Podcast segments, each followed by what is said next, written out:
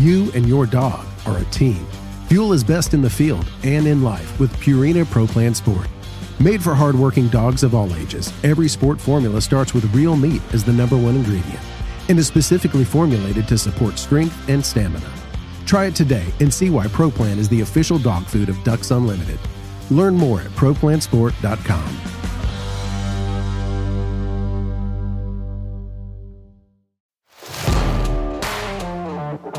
Welcome to the Ducks Unlimited podcast, the only podcast about all things waterfowl.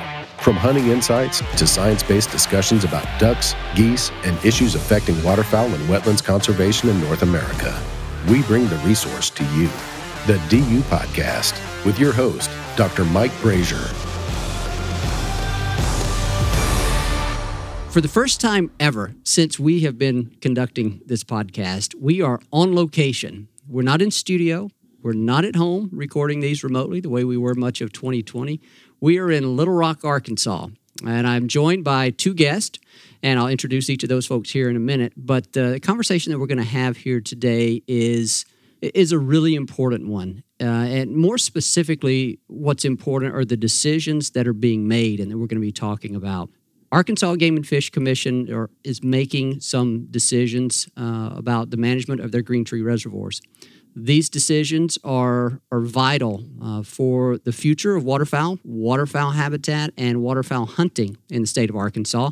And, and a strong case can be made that these decisions are really important and have implications well beyond the boundaries of the state of Arkansas.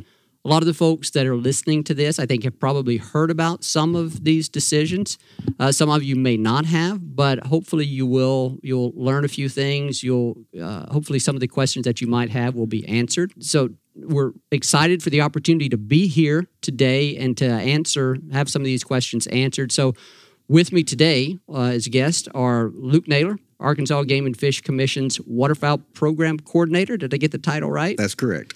And then Jake Spears, a Ducks Unlimited regional biologist here in Arkansas. Jake, welcome. Thanks for having me. Uh, I want to start with with a, a couple of introductions for each of you. Luke, you've been on the podcast a couple of times before uh, giving some habitat condition updates, migration condition updates here in Arkansas.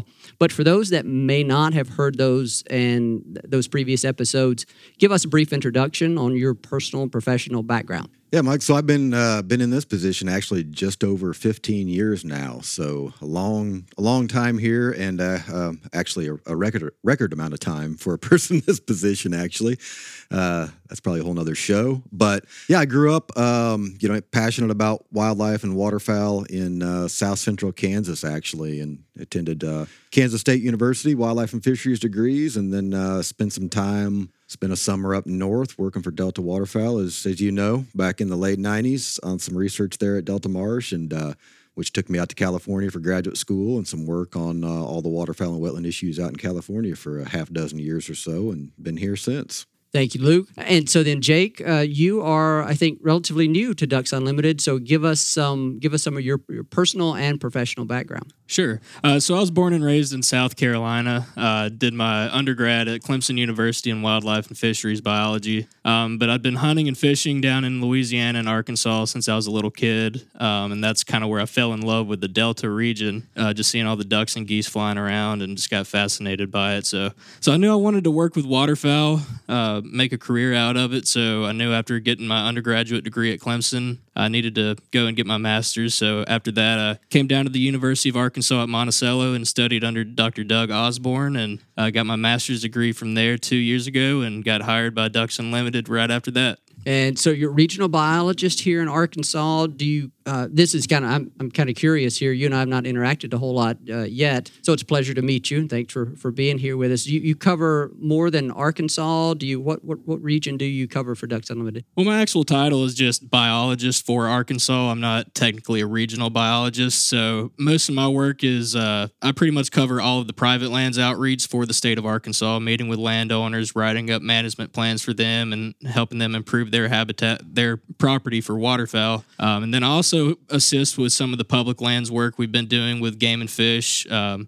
helping writing some of the grants to assist with their Green Tree Reservoir restorations and things like that. And every now and then I'll reach out a little bit into Mississippi and Tennessee, but the bulk of my work is restricted to Arkansas. Well, thanks for that, Jake. Uh, let's let's kind of move on into into the topic that we want to discuss here today. Luke, you've been on uh, you've been on the front lines of this for a number of years here. It's it's a really important issue, as I introduced here at the outset, and and I, I, guess what I'll say is that when we look across North America at some of the most iconic waterfowl regions, waterfowl habitats, you know, you can talk about the California Central Valley. You can talk about the Prairie Pothole region if we want to throw breeding habitats in, into this conversation. Great Lakes coastal marshes, the eastern shore of, of Maryland, and, and some of the other coastal waters there on the East Coast. You come down to the Gulf of Mexico and the coastal marshes of Louisiana and Texas. Those are all some really iconic areas, really continentally important areas. Then, of course, the other one that we have to add to that list is the Mississippi Alluvial Valley, the historic, the, the historic floodplain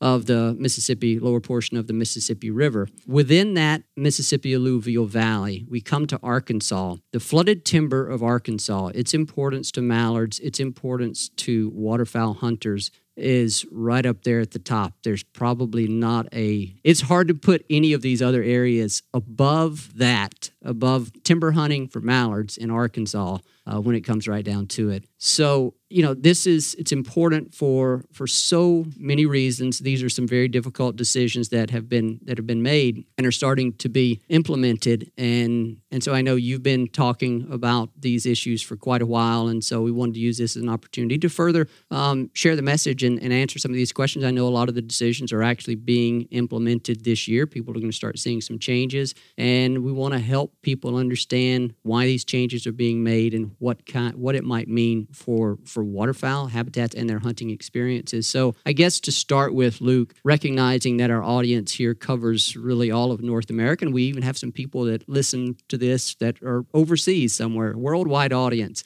Um, give people sort of the historical view of bottomland hardwoods in the Arkansas Delta and how those changed over the past century. Why are they so important to waterfowl? Uh, and then we'll get into some of the other aspects, green tree reservoirs, and how their management differs from kind of historical water cycles. But let's uh, let let's just kind of start big picture for people that may not be familiar. History of bottomland hardwoods here in in the Arkansas Delta. Yeah, so we've we've got a worldwide audience uh, at our green tree reservoirs hunting Arkansas bottomland hardwood forests for, for ducks as well. So yeah, so you know, you go back in, in history and you look at an area that uh, a colleague of ours uh, wisely said, uh, you know, mallard kind of transitions from a prairie to forest adapted duck about St. Louis. Historically, that would have been the case, we think. Um, that whole uh, Mississippi, Missouri River confluence, Ohio River coming from the east, all that stuff just truly funnels down right here where we sit in the Mississippi Alluvial Valley on out to the coastal wetlands, of course. That that area we we think was almost entirely forested wetlands 200 years ago. And yeah, that, that varied. You had storm events, some kind of disturbance that would create a, or tornado swath. Uh, beaver pond, beavers would dam out areas and, and, and kill out areas of forest that would then go through a succession process back to existing bottomland hardwood forest again. So yeah, there's variability within that, but we generally think about most of the delta uh, a couple of exceptions, like the Grand Prairie of Arkansas, which was prairie. Uh, some places like that that that uh, were exceptions, but generally a vast forested wetland that had seasonal overbank flooding. Not uh, predictable in the sense that it was common, but it was unpredictable in the the timing and the duration of that flooding historically. Uh, well before any infrastructure in place, flood control projects, and largely um, forest clearing, habitat changes. You know, as a, as a person who grew up in the prairies, and I always got this this heart tied back to the prairies. Um, I still have to check myself a lot that coming from that landscape where most of the habitat loss, habitat conversion is is well over 100 plus years old. And you come here and, and forested wetlands in the Mississippi Alluvial Valley are are largely um, something that's changed in the last 70 to 80 years now, I would say. Um, you know, mid 1900s, uh, 1920s, 30s, 40s, 50s, maybe.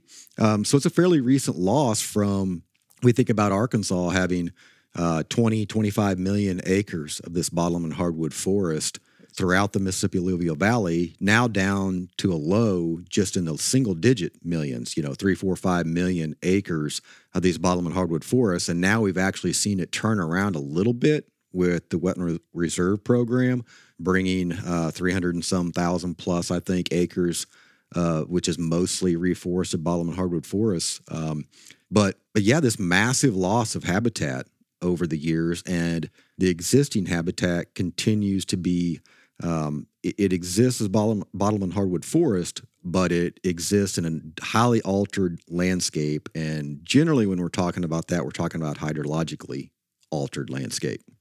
For those that that may not be familiar, kind of with with waterfowl use of these of these bottomland hardwoods, why are they so important? What are what are ducks getting from them? I mean, we're, we're talking about forest, and but then once they flood, like what's the what's the importance of them? Yeah, lots of different values we think. Uh, so uh, uh, they're just a different habitat in, in, the sense that that you know most of the things that are gonna that are gonna harass or eat a duck on the wintering grounds probably come from the air.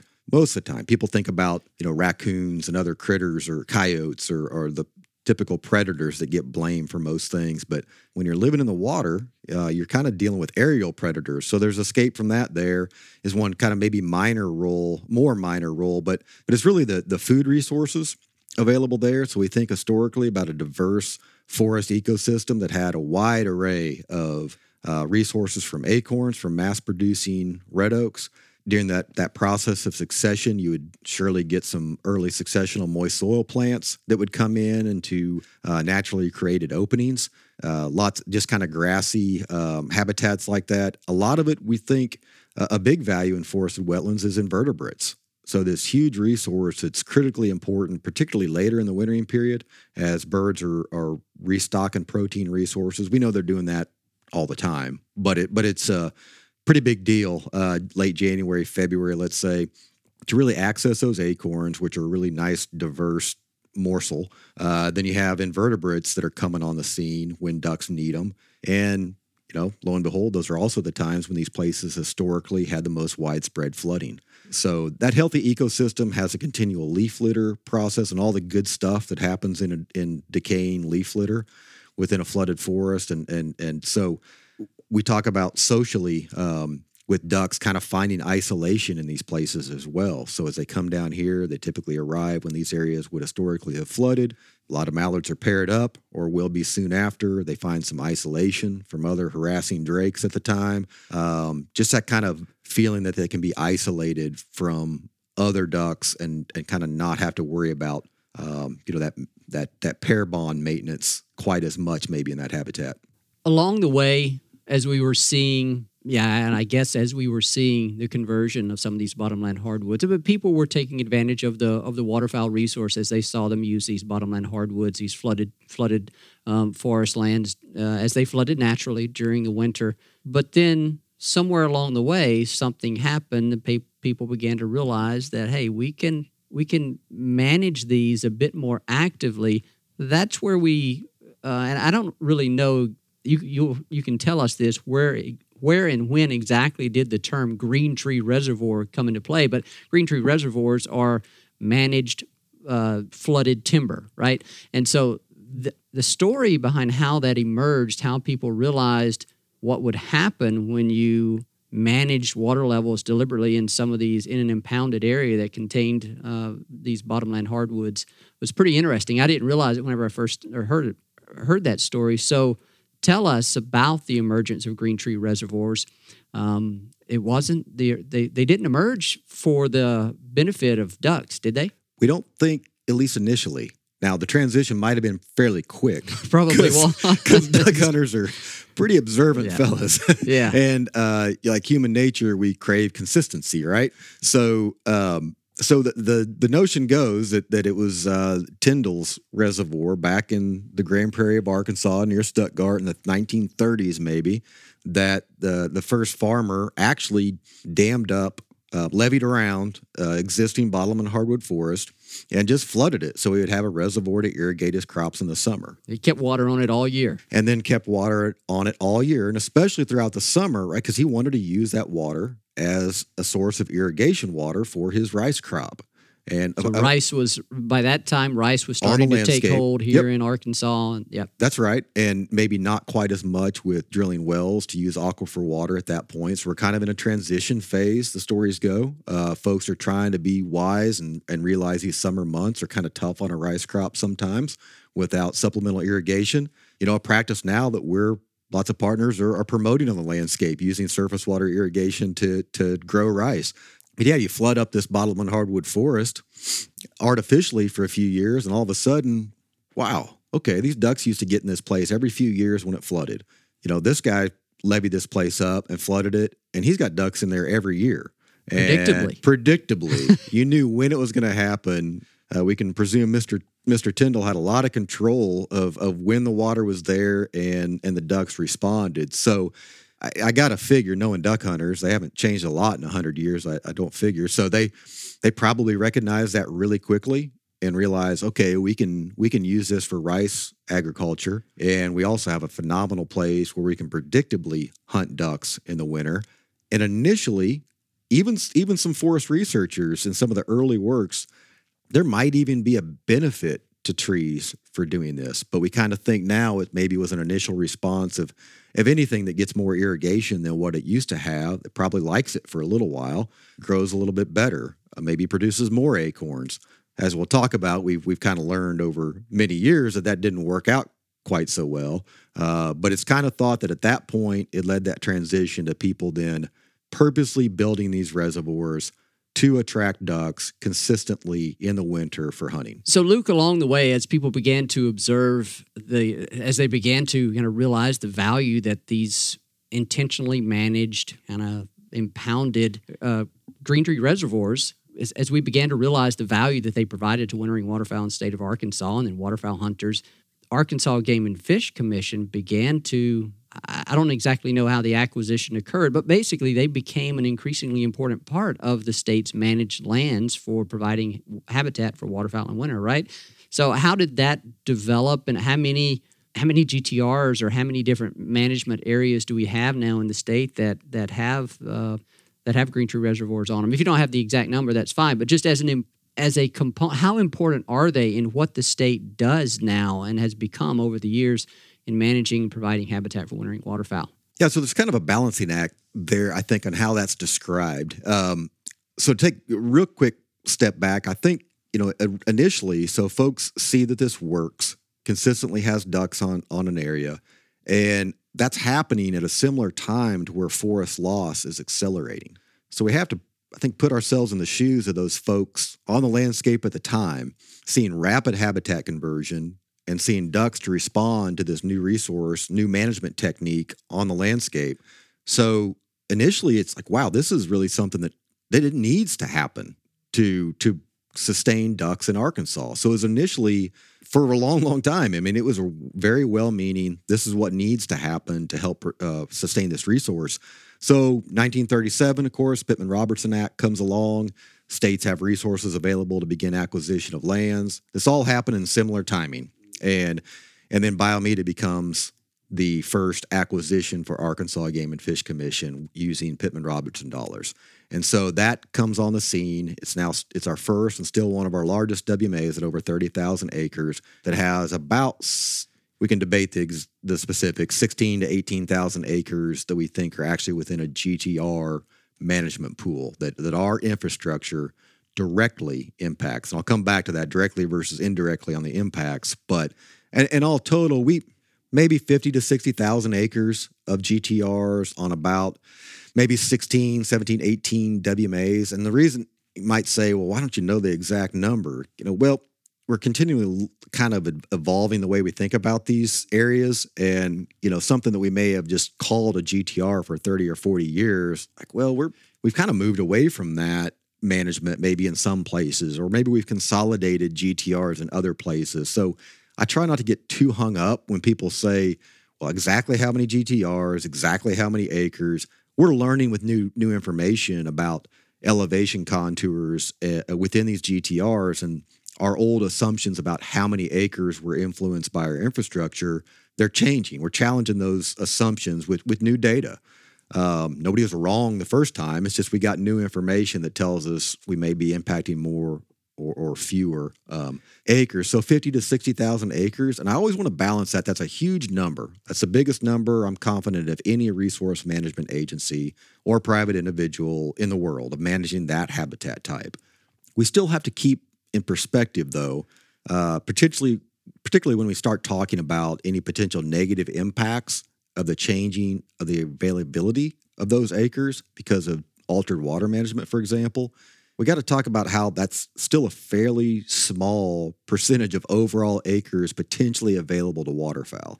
And so it's critically important while at the same time it's it's not at such a level that if something changes on one of those GTRs or on a WMA, we're at risk of of compromising um, waterfowl migrations at a larger scale. Uh, I, I don't think so.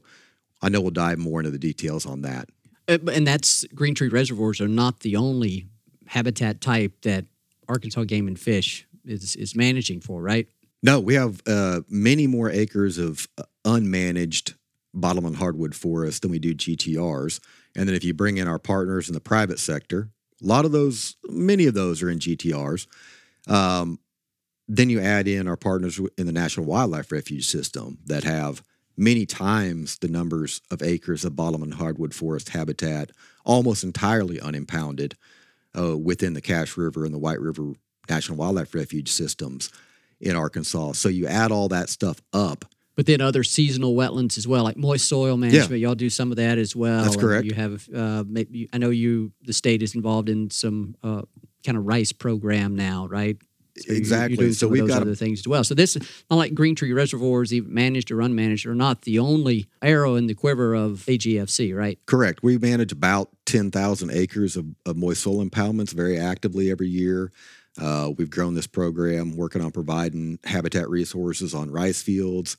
Uh, you know, four thousand acres seems small, um, but it, there's a lot of private landowners not in that program doing work on rice, and and we're all doing this um, our moist soil units, these rice fields we're working with, uh, the GTRs, they're all kind of in this in these complexes we like to talk about in habitat management. So we're trying to make sure that collectively we have the resources in these complex um, kind of these core areas, and they're really anchored by our GTRs, our bottomland hardwood forest. But there's other stuff around to kind of fill the gap during different times of the year or when we need to do different management on one acre versus the other acre.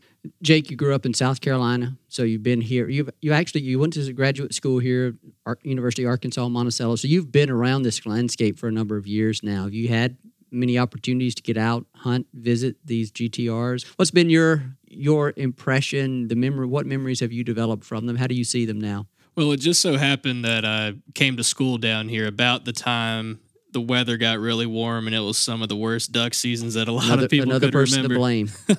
another just filed the complaint. But with that being said, we had uh, we hunted several WMAs across the state, down around Monticello and up towards Stuttgart, and now where I live around Jonesboro, I've been able to hunt up there some, and so I've hunted four or five different WMAs across the state in these green tree reservoirs, and overall, it's it's it's very unique. There's not much like it anywhere else. And when the hunting is good and the ducks are there, it's probably the coolest thing you could ever do when you're duck hunting. So I have no complaints at all. That's good. I'm glad you've been able to get out and enjoy that resource here since you've since you've been here. Uh, and we're going to talk with you here in a bit more detail a little bit later on about Ducks Unlimited's role and some of the decisions, some of the activities that that AGFC is is doing or wanting to do on some of these GTRs as we kind of get into this conversation. And so let's talk about that a little bit here, Luke, in terms of we as we've had green tree reservoirs, managed green tree reservoirs since the 30s now and you alluded early on that uh, we were learning all along the way. We were learning about how to how to best manage these for for the production of waterfowl food values, but also for their sustainability. I remember being at school at Mississippi State in the early '90s, and even at, at that time, we were still asking these questions what are the best management practices for green tree reservoirs there was beginning to be some thought some evidence that yes you can flood these things too often uh, and that probably developed pretty early right that recognition that if you flood, keep those things flooded throughout the summer multiple years in a row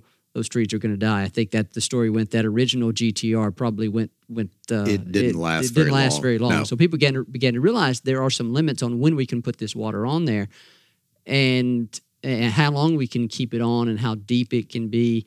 And that had been the focus of a lot of the science, a lot of the research here over the years.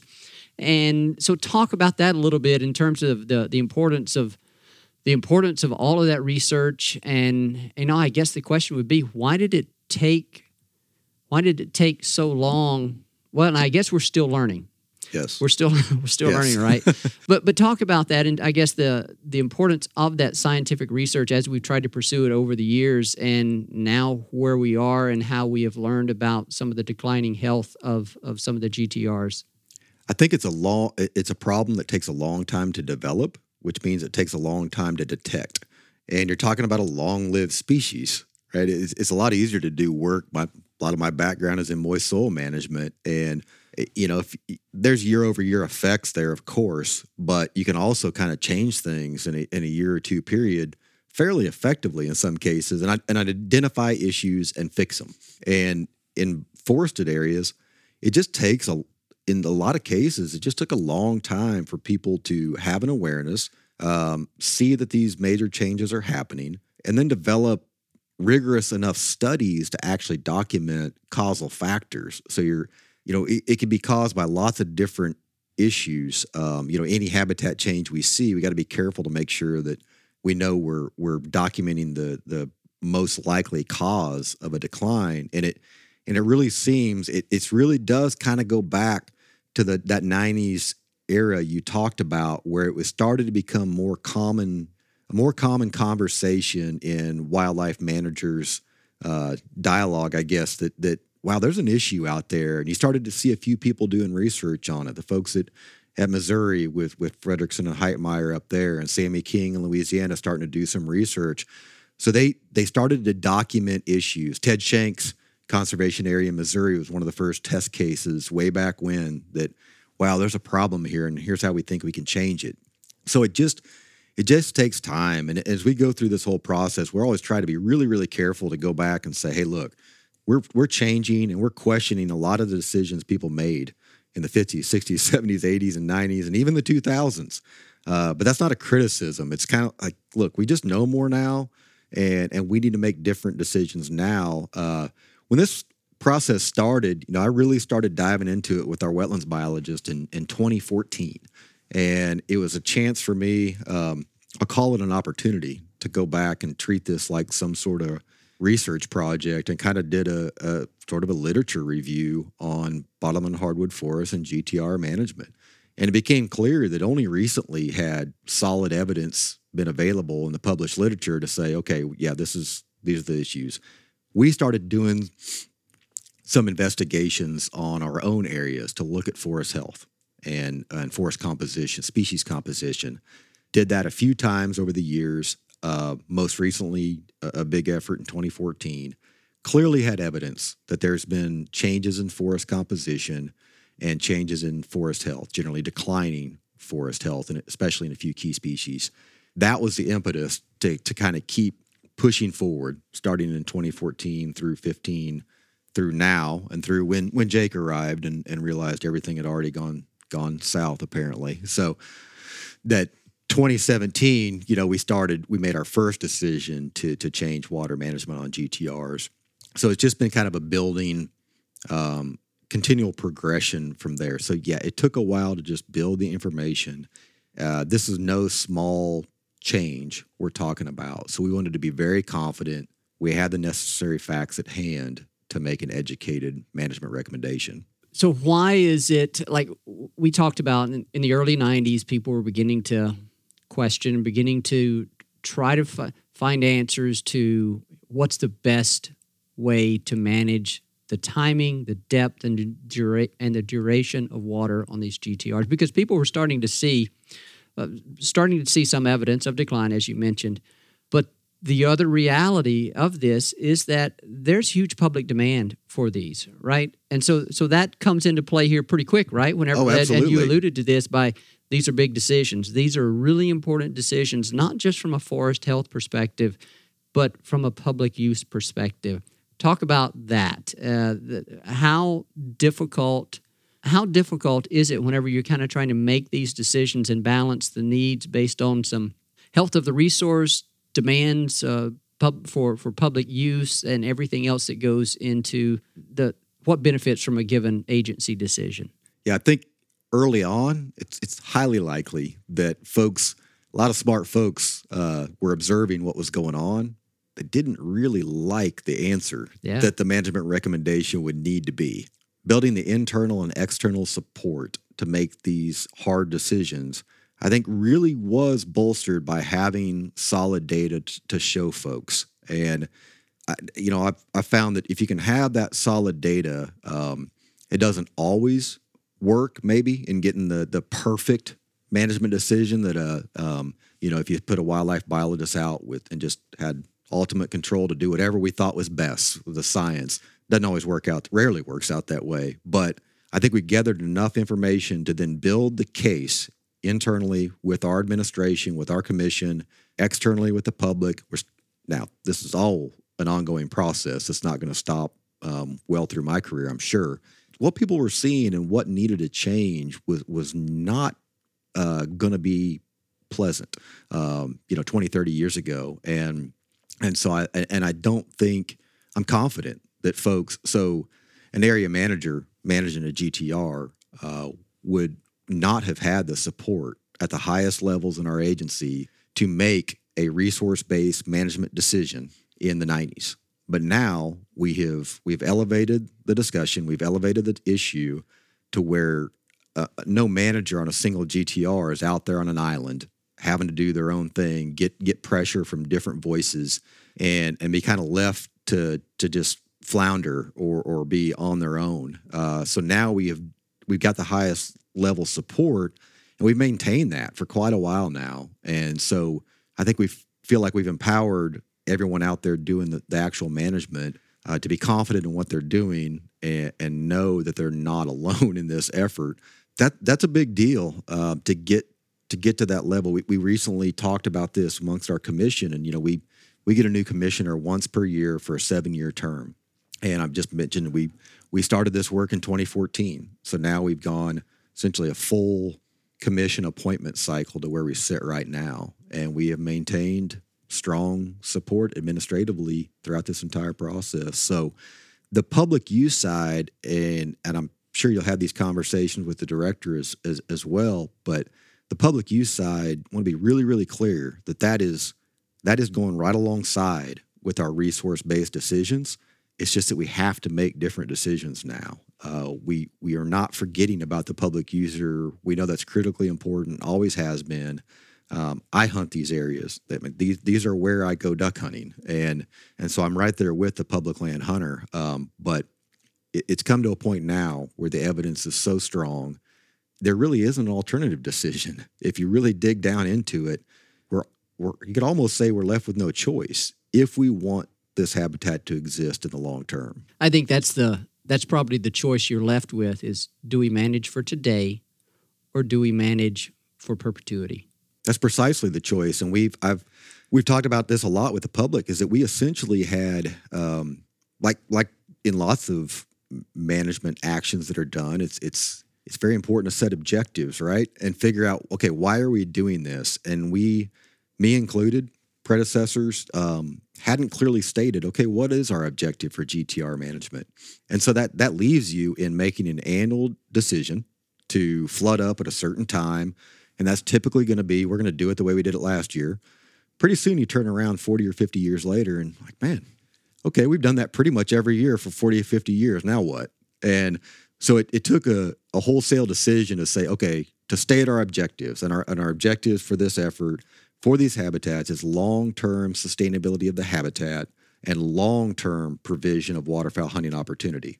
Very important to say that this is a long-term. So the time horizon has shifted having water on every spot by opening day of duck season is not the objective anymore.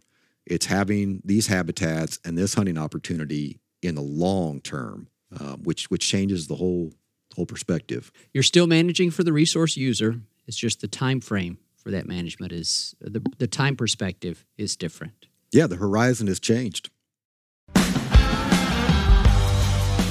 You and your dog are a team. Fuel is best in the field and in life with Purina Pro Plan Sport. Made for hardworking dogs of all ages, every sport formula starts with real meat as the number one ingredient and is specifically formulated to support strength and stamina. Try it today and see why Pro Plan is the official dog food of Ducks Unlimited. Learn more at ProPlansport.com.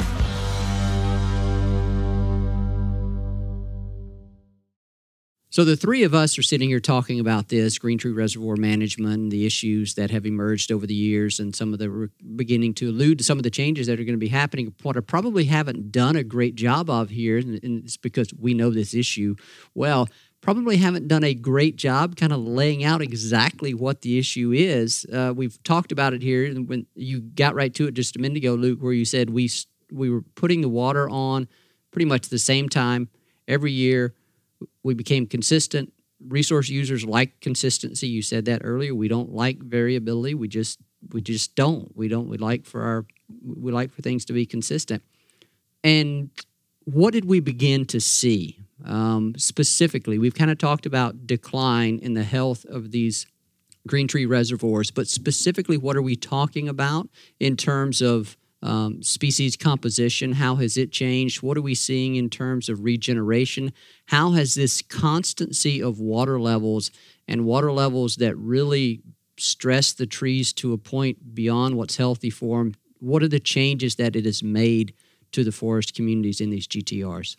Yeah, so we're dealing with a forest community that was diverse and adapted to uh, widely variable depth, duration, and timing of flooding. And different species have different flooding tolerances, and different species have different uh, resource production for ducks. And that's a real simple one, and and we get plenty of arguments about this. Trust me, but about acorns and their their uh, whether well right off the top whether ducks eat them or not. So I've been told they a lot. They, They they, do. they do eat them, but that is not a um, there are some challenges to that notion. I'll just put it that way. Um, but but there are certain species, red oak species, in these communities we're talking about. Willow oak, uh, commonly referred to as a pin oak down here, not a true pin oak, but but a willow oak, uh, and a nuttall oak, cherry bark, water oak, all produce small acorns that are easily easily consumed by a mallard or a wood duck, let's say. So thin, thin shelled, thin shelled, uh, cap drops off fairly soon, we think.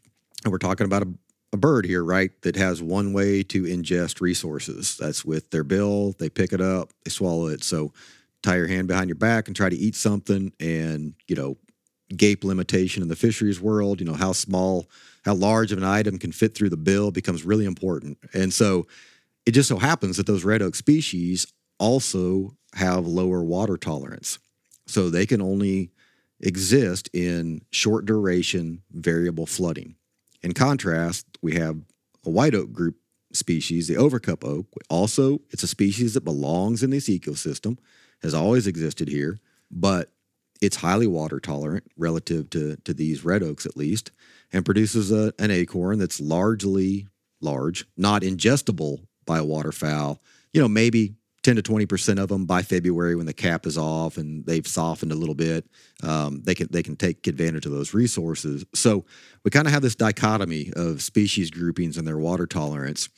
And over many, many years of relatively early, so we pre-dormancy. So if we think about mature trees going dormant, um, sometime when when it's full leaf off, let's say, which you know, first frost dates in Arkansas are somewhere in mid-November, and so that's typically when we think about nothing's not much is really going dormant before then, in all likelihood, um, and then long duration flooding, which extends into the growing season in the spring as well.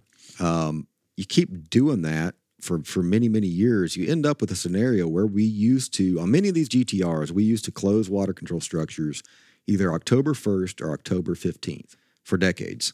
And I just mentioned, you know, maybe mid-November these trees are starting to go dormant, mature trees.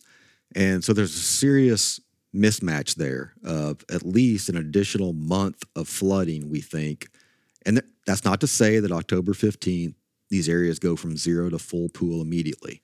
Uh, but we all we also hear plenty of stories of August and September flooding, where it used to be very common for rice runoff water. Farmers would drain rice fields, lots of water moving down the ditches. All these WMAs are at the bottom of the system. And private landowners are, are guilty of this as well. Boy, that's free water.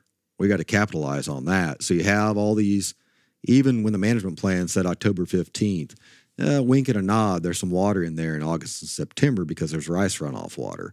A lot of that going on if you talk to some of the folks, old timers, look at old records.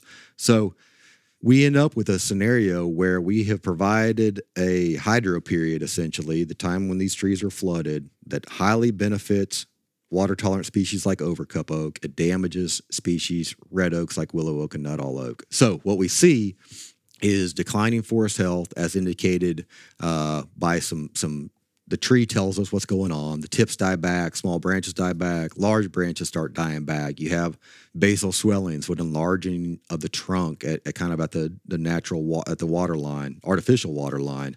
You have bark damage. They, the bark splits. They get diseases. It's kind of this negative feedback loop once it starts happening, and you see that happening in the red oaks. They generally fall out of the system quicker because of this mortality. Adding water to the system also does not allow those red oaks to have successful regeneration. So you end up with a scenario where you might have a willow oak produce acorns.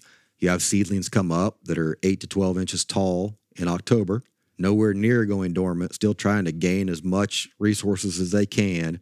Then, boom, they're over top with water for four months. And so you just never have a, another year class of young trees. And so, fast forward 50 years of that, you end up with a forest that the mature trees are becoming more dominated by overcup oak and the regeneration. So, we're talking five to, to 30 year old trees are also dominated by overcup oak and even a lot of water tolerant non oak species, uh, like some elms, some some hickory, some different species, green ash, coming into these forests. So but but to the layperson going out in winter, all leaf off, you go out to these areas, and for 40 years, there's been trees to hunt. There's been trees to stand next to. Despite all these changes in species composition, there's still a tree to stand next to and hunt. So it's a gradual shift that's tough to detect. Best time to detect it is to go out in June, July, and August when nobody wants to be walking around in a bottom hardwood forest. But that's the time when people need to go look at it and really see the impacts. I've been on at least one um, one field trip out to Bayou Meto with you and and some other agency staff. We had a uh, to see some of these issues, and one of the things that would, was pointed out, and I, it's some terminology that you even use in some of the communication pieces around around this issue. One of the signs of a declining of declining tree health that is highly visible, even during winter, are these I think you call them leaners. Leaners, yeah, right? yeah. And and I noticed that it's, it's very obvious, right? And so that when, when you see that, I mean that to me instinctively speaks to or suggests something about the root in the integrity of the root system in that Yeah. particular It's tree. not good. It's not. It's, It's not good. not- They're not supposed Yeah. to lean. They're not leaning to get you know in, in the direction of the sun, right? Because Right. it's Yeah, not one of those deals. Um, so hunters can can see some of these signs if they know what to look for, right? They can, and and so that results those leaner trees. Yeah, that indication that the the root system they have a shallow. These red oaks are shallow rooted, um, no tap root. So they're they're susceptible to wind throw. We call it when they just blow over in a windstorm. That always happened in these systems. I, I don't want to pretend that that never happened, but how common that is now. eh, You know, it's increased a lot. So those trees that are leaners are soon going to be the ones that are going to be wind throw. They're going to be on the ground. So a horizontal tree in these areas should be pretty obvious. Um, unfortunately, places like Bayou Meto are there's more and more of those wind throw trees, and, and it, seemed like at, at a level greater than what we might call back kind of like background natural wind throw, um, wide expanses of of many many wind thrown trees from those shallow roots and being starting out as leaners. You can look up, standing around a tree, and, and, and look up and see these um, see the tip die back to some degree. You can see the fine branches at the end of a willow oak be not there, and those should those should still be visible in the winter. You can see larger branches we talk about as kind of a next phase when it's you know maybe four to eight inch branches are starting to break off in the crown of the tree. Um, epicormic epicormic excuse me branching is another one that you could see in the winter. Um, a tree that's in a closed canopy should not have a lot of lateral branches. So small branches branch- coming off the Yep. trunk. off the trunk that come down almost to where you can reach them, probably where people are hanging their strap to hang their gun or, or their ducks on or their or their blind bag out there. There shouldn't be. You should have to use a hook in most of these places around a If the tree. to tree is hang- healthy. If the tree is healthy, so but you see those those lateral branches, generally kind of small lateral branches along a lot of the trunk of the tree. That is also a sign of water stress that hunters can see in the winter. Um, generally, thinning forest overall um, is is not what we're looking for. Um, so it, it's with lots of trees dying out. We can, we're going to talk about yeah thinning to get light on the ground, sunlight on the ground to regenerate trees is is very critical. Uh, but but this kind of rapid fallout of trees, um, and even places like Henry Gray Hurricane Lake, what we've seen in the last few years is where you you go out and it's up to a good thousand acres now, probably. Unfortunately, that these are trees that greened up in a spring, and then by that late summer, they were brown, called brownout. So they green up. You go out there in June, like, wow, this is this is a good looking forest. By August, the tree leaves are all brown, and that tree is dead. Like it's a sudden mortality from persistent water stress. And yeah, it's it's pretty major. They are are really good at telling us what's going on if we'll Yeah. just take time to pay attention. Luke and Jake, this is probably a good place to wrap up. We have a lot of information to cover. That's this is, as I said at the outset, a really, really important conversation, really important decisions for a lot of reasons. So I want to make sure we kind of give it good, good coverage here. So we're going to wrap up this particular episode and have you guys back to uh, con- to continue on, get into the restoration plan. We're kind of at that point where we've diagnosed the issue. Now let's talk about the recovery restoration plan that Arkansas Game and Fish and others are kind of putting into place here. So. Thank you guys for joining us, and we'll welcome you back here on the next, next episode. Thanks, guys. Thanks. Thanks, Mike. A special thanks to our guests on today's episode, Luke Naylor and Jake Spears. We appreciate them sharing their time and expertise. As always, we thank our producer, Chris Isaac, for the great work he does editing the podcast and getting them out to you. And then to you, the listener, we thank you for your support of the podcast, and we thank you for your commitment to wetlands and waterfowl conservation. Thank you for listening to this episode of the DU Podcast. Be sure to rate, review, and subscribe to the show. And visit www.ducks.org slash DU Podcast for resources based on today's topics, as well as access to more episodes. Opinions expressed by guests do not necessarily reflect those of Ducks Unlimited. Until next time, stay tuned to the Ducks.